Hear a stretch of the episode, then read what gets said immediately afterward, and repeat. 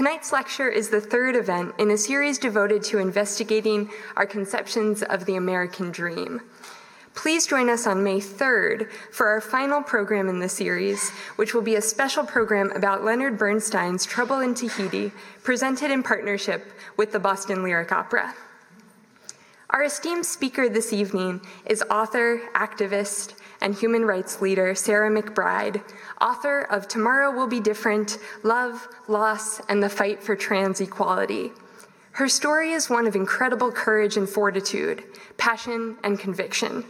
In April 2012, she made headlines and history with a viral Facebook post in which she came out as a transgender woman while serving as American University's student body president.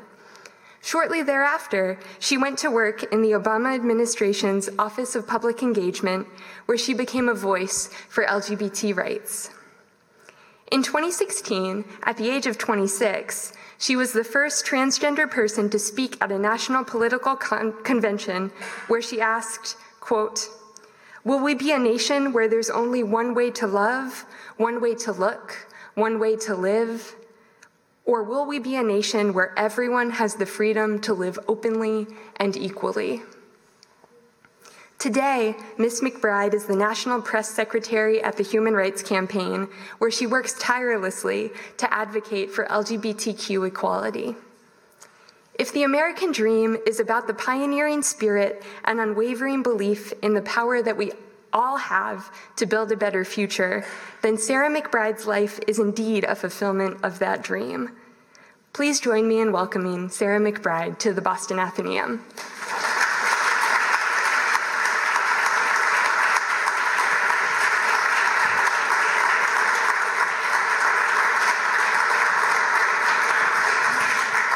Well, good evening, everyone. It is so wonderful to be here. Danny, thank you so much for that wonderful introduction. Thank you all for coming and braving the snow. I know it was a little bit of a trek, so thank you all for being here. Uh, I'm going to talk to you a little bit uh, about my own journey in this moment for, uh, in trans equality, and then I'd love to open it up for questions so that we can have a conversation. As Danny mentioned, my name's Sarah McBride. I'm the National Press Secretary at the Human Rights Campaign, the nation's largest LGBTQ civil rights organization. I'm 26, 7 years old. Almost lost track of time. I'm 27 years old. I'm a native of Wilmington, Delaware, a proud graduate of American University, and I'm a transgender woman. It took me 21 years to muster up the courage to say those last two words transgender woman. Today, they are among my proudest identities, and tonight I can stand before you as the person that I am. But of course, it hasn't always been that way. I remember as a child lying in my bed at night, praying that I would wake up the next day and be myself. I remember wondering whether the heart of this country was big enough to love someone like me, and just wanting my parents to still be proud of me. I think it's difficult for folks who aren't transgender to really wrap their minds around the experience of having a gender identity that differs from your sex assigned at birth for gay, lesbian, bisexual, and queer individuals who are not transgender, it's easy for the straight population, or it's at least easier for the straight population, to enter into their lives through their understanding of what it feels like to love and to lust. But the cisgender population, the population that's not transgender, doesn't really have an analogous experience. And so for me, the best way I can describe that feeling of being unseen, that feeling of being in the closet, was a constant feeling of homesickness. An unwavering ache in the pit of my stomach that would only go away when I could be seen and affirmed as myself. And unlike homesickness with geography, which dissipates with time and getting used to your new surroundings, for me, that homesickness only grew with time and distance. But I kept it inside. I told myself that if I could make it worthwhile for other people for me to stay in the closet by making a difference in this world, by making my family proud, that those things would somehow bring me the wholeness and completeness that I sought. I eventually went to American University in Washington, D.C. in 2009 uh, to major in political science. And during my sophomore year at American University, I was elected president of the student body. And it was through that experience, through having the opportunity to finally work on issues that I cared about, including LGBTQ equality, it became clear to me that the things I told myself would bring me happiness and wholeness, that they wouldn't actually bring me that completeness. And in many ways, it would actually make it worse. I remember confiding in a friend uh, in the fall of 2011 that I was struggling with my gender identity. And I asked her to call me by the name that I thought about picking, Sarah, and female pronouns, and she obliged. And in that little interaction, in seeing that the world wouldn't collapse around me, I knew that I could take the steps that I needed to to live my life more fully. On Christmas Eve, I decided to come out to my parents while sitting in church, watching as our choir sang Oh Holy Night and looking up at the stained glass mirror windows and just knowing that I could not spend one more day not actually experiencing that beauty. Because when I was in the closet, my entire existence became about my gender identity. I thought about it every single waking hour of every single day. And so I literally didn't wait one more day. I came out to my family on Christmas Day in 2011. I had opened a present, a button up shirt and a tie, which I had asked for for Christmas. And it was such a stark contrast between where I was and where I wanted to be, between who I knew I was and who everyone thought I was, between my dreams and my identity. Up until that point, it seemed to me that my dreams and my identity were mutually exclusive. I had always loved government, I had always loved advocacy, I'd always loved politics, and it seemed to me, reading the history books growing up, that there was no one quite like me who had ever made it very far in those history books. But the pain had become too much, and I came out to my parents. I knew in coming out to my parents that they would really struggle with the news. But I also knew that I was going to be one of the lucky ones because I never feared that my parents would reject me. I never feared that my parents wouldn't, at the end, support me. My mom confessed that she felt like I was dying. And it took my brother, who was a radiation oncologist, to tell my mom, he said, Mom, I see children dying every single day. Your child is not dying, they aren't going anywhere. And I told my mom, You're keeping your child and gaining a daughter. But for my parents, the experience of me coming out did feel like a loss because one, I was going to look different. Two, they were going to call me a different name. But three, so much of their hopes and dreams for me growing up in that moment washed away. They feared rejection in every sense of the word. But I knew that this was the step that I needed to take. I sat with my parents for about seven days and went through every single question. The first several questions were really all about, Am I sure? And I told them that I was as sure of this as I am that I love them. My father, who's a progressive person, he wondered if gender is a social construct, then how can you have a deeply held sense of something that's a social construct? And I said to my dad that for me, gender is a lot like language. Language is a social construct.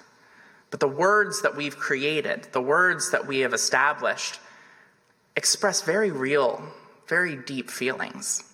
Happiness, the word itself is a social construct, but it expresses a very real emotion. And just like there are almost an infinite number of ways to express happiness through words and nonverbals, there's an infinite number of ways to express a deeply held sense of your gender identity. But it was clear that it was going to take my parents time.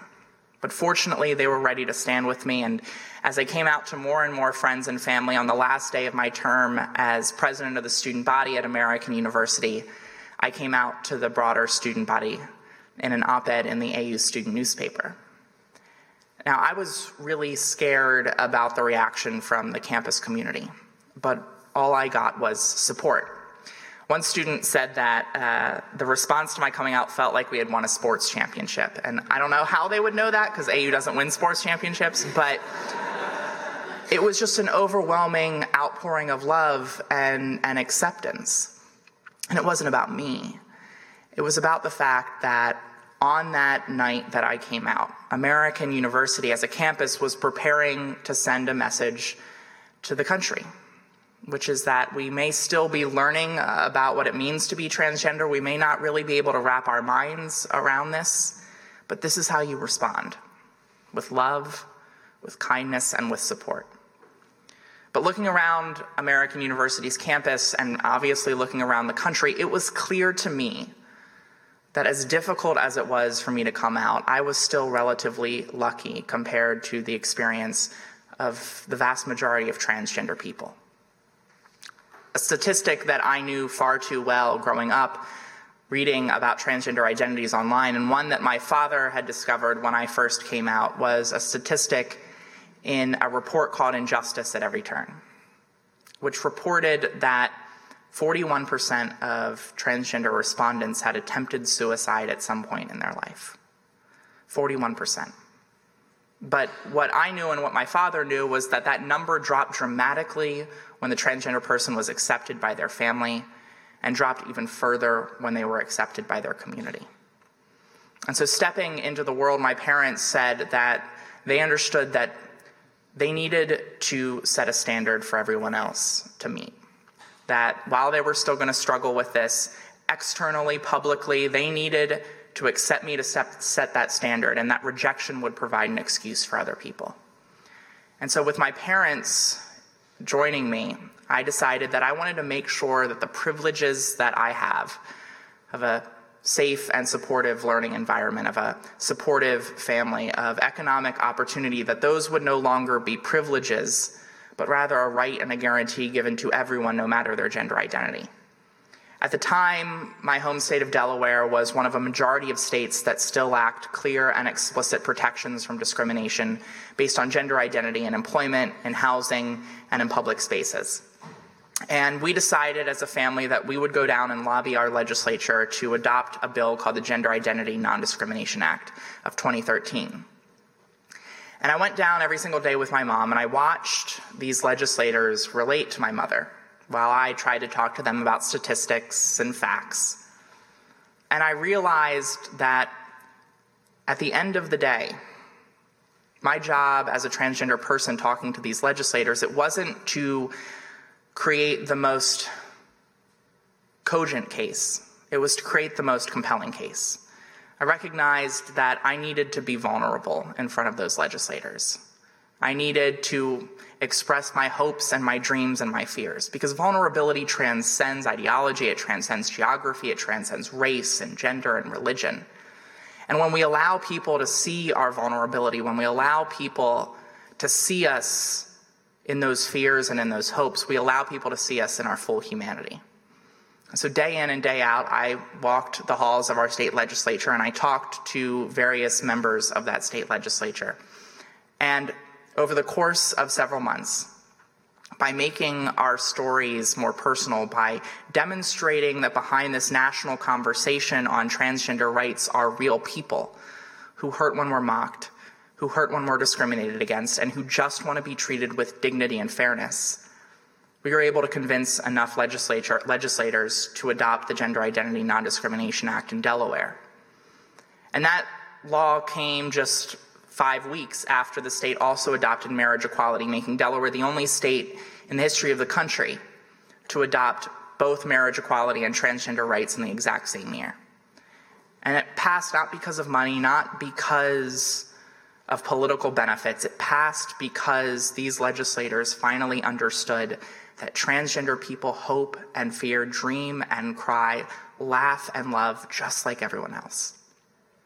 Now, for me, and one of the topics of my book is about my relationship with an incredible transgender man named Andy Cray.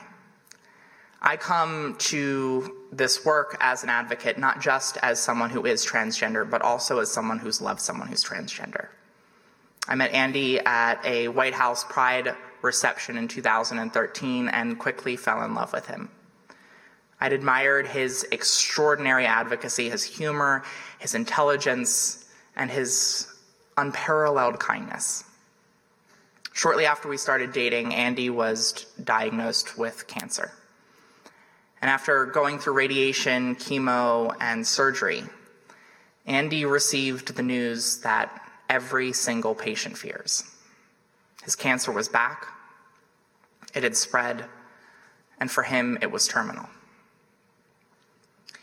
When we found out that Andy didn't have much time left, my brother, the same brother who told my mother that her child wasn't dying, he said to me, This is going to be incredibly difficult, but look around you and take stock in the acts of amazing grace that you will see every single day during this journey. And the reality was, every single day, I was fortunate enough to see amazing grace surround us. Miracles in our friends joining together to organize a wedding on the rooftop of our building within five days.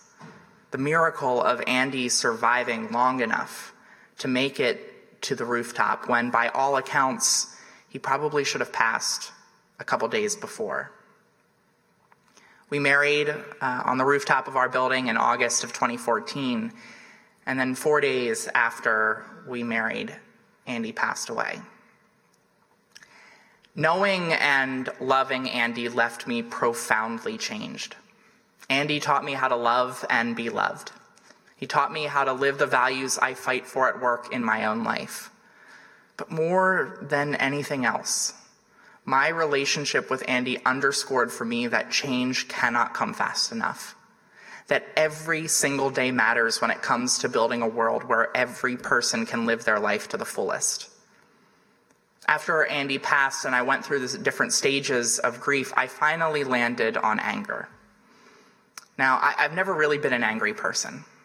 Petty anger seems like such a waste of time to me, but petty anger isn't the only kind of anger. There's also righteous anger. I was angry not at the cluster of cells, there was no one to blame there. I was angry not at the luck, there was no one to blame there. I was angry that Andy had spent so much of his life in the closet. He had the courage to come out at a relatively young age. He was supposed to have three quarters of his life as his authentic self. But because of circumstances outside of his control, he had less than a quarter. And some people have even less time than that. I was angry at society for the fact that hate had kept Andy inside of himself for far too long. I was angry at society that far too many people wake up in the morning every single day and instead of siding with love and inclusion, decide to hate and to build barriers in the way of other people. I was angry that others had taken that time and truth away from him. Hope can always be found. Ideas are endless. Inspiration can always be seen, but time is the one resource none of us can afford to waste. Dr. King called it the fierce urgency of now. And so for me, I've taken that lesson with me. I've taken it with me in my advocacy. And what I want to do more than anything else is I want to make sure that people understand that when you ask anyone, when you ask any marginalized person, whether they're LGBTQ, whether they're black, whether they're Muslim, whether they're a cisgender woman, no matter who they are, when you ask a person to let a slow conversation take place before you grant them the equal protection of the laws or equal treatment by society, you are asking that one person to watch their life pass by without the dignity and respect that every human deserves. And that is far too much to ask of anyone. This is a critical moment in the fight for transgender equality. Over the last decade, we have witnessed historic progress. When I came out six years ago, the percentage of Americans who said they knew someone who was transgender was in the single digits. Today, that number is between 30 and 40 percent. And we know when you know someone who's transgender, when you know someone who's LGBTQ, it changes the way you look at the issue. You can no longer look at that issue as an abstraction. You can no longer dismiss it as a luxury issue or as a social issue. You understand that when it comes to equality, it is a matter of life and death. We've seen incredible progress in social acceptance. We've seen incredible progress in more states and cities adopting inclusive laws that protect transgender people and LGBTQ people more broadly from discrimination throughout daily life. Over the eight years of the Obama administration, we witnessed in Barack Obama and Joe Biden unparalleled allies in our fight for transgender equality. They expanded non discrimination protections for LGBTQ people in federal contracts, the single largest expansion in workplace protections for LGBTQ people in our history. Barack Obama lifted a ban on, on transgender people serving openly in our military. And a reflection of some of the work that Andy did when he was alive they implemented clear protections from discrimination in all federally funded healthcare programs. But, and not to get too political, last election was a turning point for our country and our community in many ways.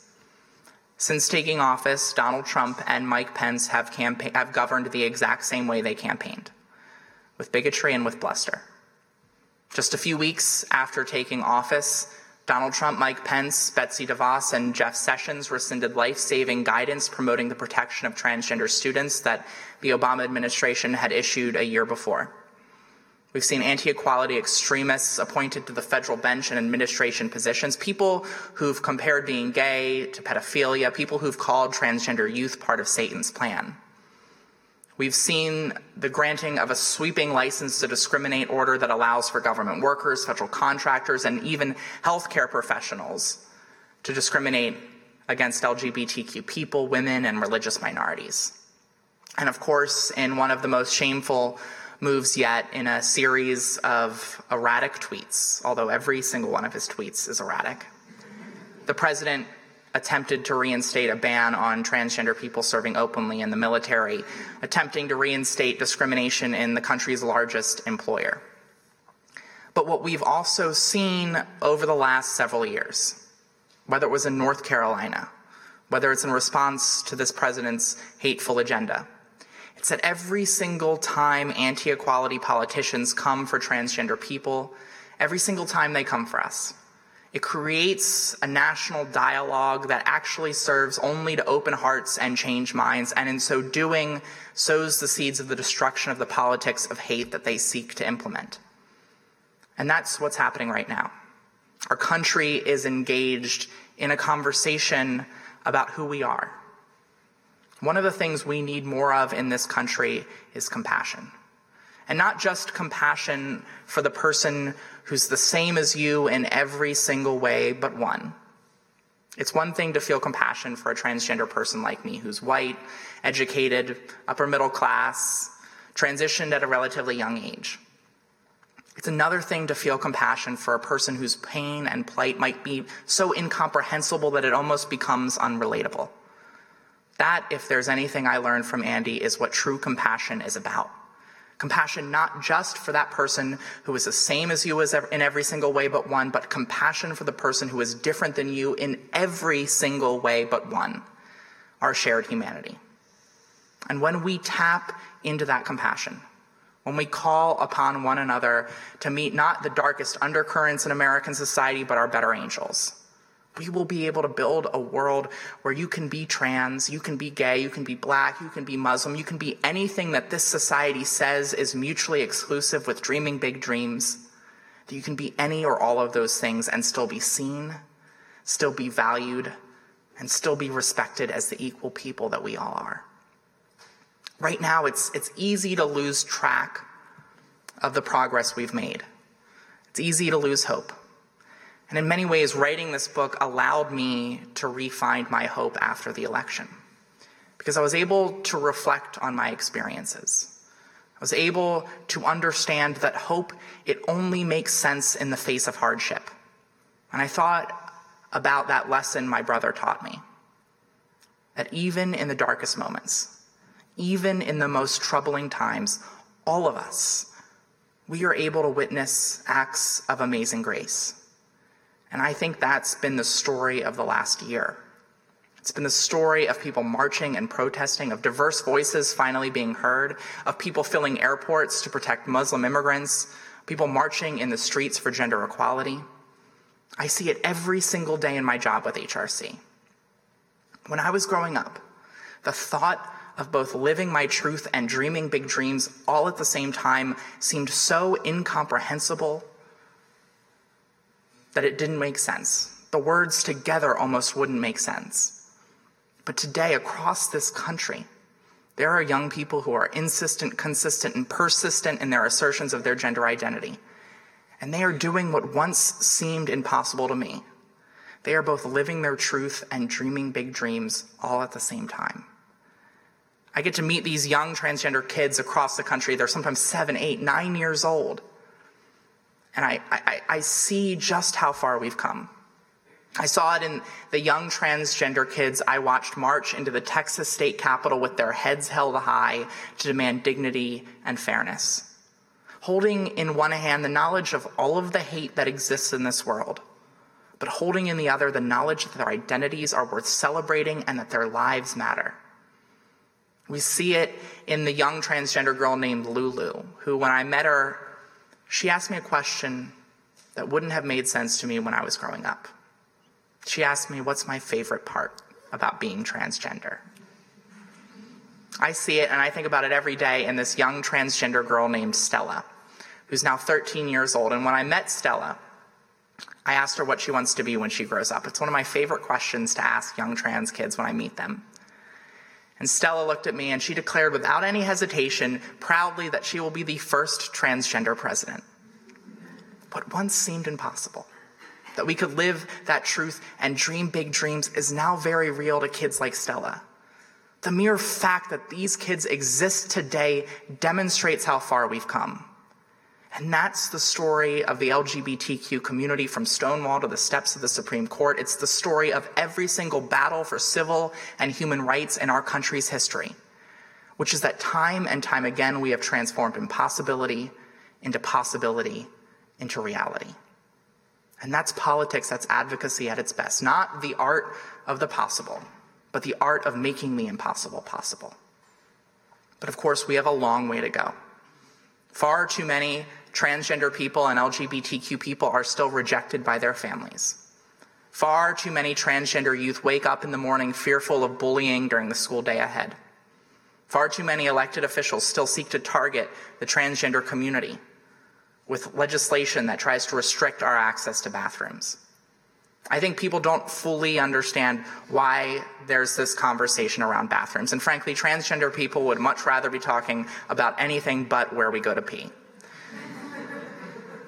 But the reason why this conversation is happening, the reasons why it's so important, is that opponents of equality throughout every single battle for civil and human rights have tried to talk about bathrooms. They talked about bathrooms during the Civil Rights Act. They talked about bathrooms during the fight for the Equal Rights Amendment. Talked about bathrooms during the Americans with Disabilities push. They talked about bathrooms in the early days of the gay rights movement, and now they're talking about bathrooms with the trans rights movement. And they're doing it for two reasons.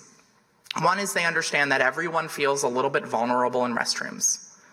Everyone feels a little bit queasy around restrooms. And if you can talk to people about some change in a restroom, when you fill the ignorance that exists with fear mongering and caricatures, bathrooms are fertile ground to get people to say, you know what, we need to halt this progress. There's just too much. But there's also a more insidious reason why they're going after us. They understand that if they can legislate discrimination in restrooms, if they can make it less safe for a transgender person to easily access a restroom consistent with who they are, then it becomes much more difficult to go to work. It becomes much more difficult to go to school. It becomes difficult to even leave your house for more than three hours. And make no mistake, as absurd as this conversation seems around bathrooms, it is nothing more than a thinly veiled attempt to legislate discrimination, to legislate transgender people out of public life. And so we need your voices. We need the voices of transgender people and the voices of allies speaking up against this hate. Because this is indeed a moment of choosing, not just for our country, but for each and every one of us. And we have been called to a righteous cause it's not just our nation's children who are watching us, it's also posterity. The countless generations for whom this moment, this time right now, is a chapter in their history books of tomorrow. And while every chapter may be influenced by politicians and presidents, we know that in the end they are written by each and every one of us. by the decisions each one of us make every single day to either be silent in the face of prejudice or persecution, or to speak out, to fight back, and to bend the arc of the moral universe just a little bit more towards justice. Our job right now is to find hope in heartache, to find hope in hardship. Our job right now is to exercise those acts of amazing grace to fill light into this space that's so filled with darkness right now. But when we do, when we finally build a world where everyone can be seen and, fir- and, affirmed and allowed to live their whole lives as their authentic, authentic selves, when our understanding of we the people finally includes all of us, a young transgender student or a young queer student will grow up and learn about the struggle for justice and equality in their history books and never have to know what this progress felt like to those of us who are LGBTQ because they will never know anything different. And that will be because of LGBTQ people who marched and fought for a better tomorrow. It'll be because of allies who stood up and spoke out. It will be because of all of us. So I want to thank you all for coming tonight. I want to thank you for coming and hopefully buying my book and learning a little bit more about what it means to be transgender and about my story. And I look forward to answering any questions you have. So thank you all very much for being here this evening.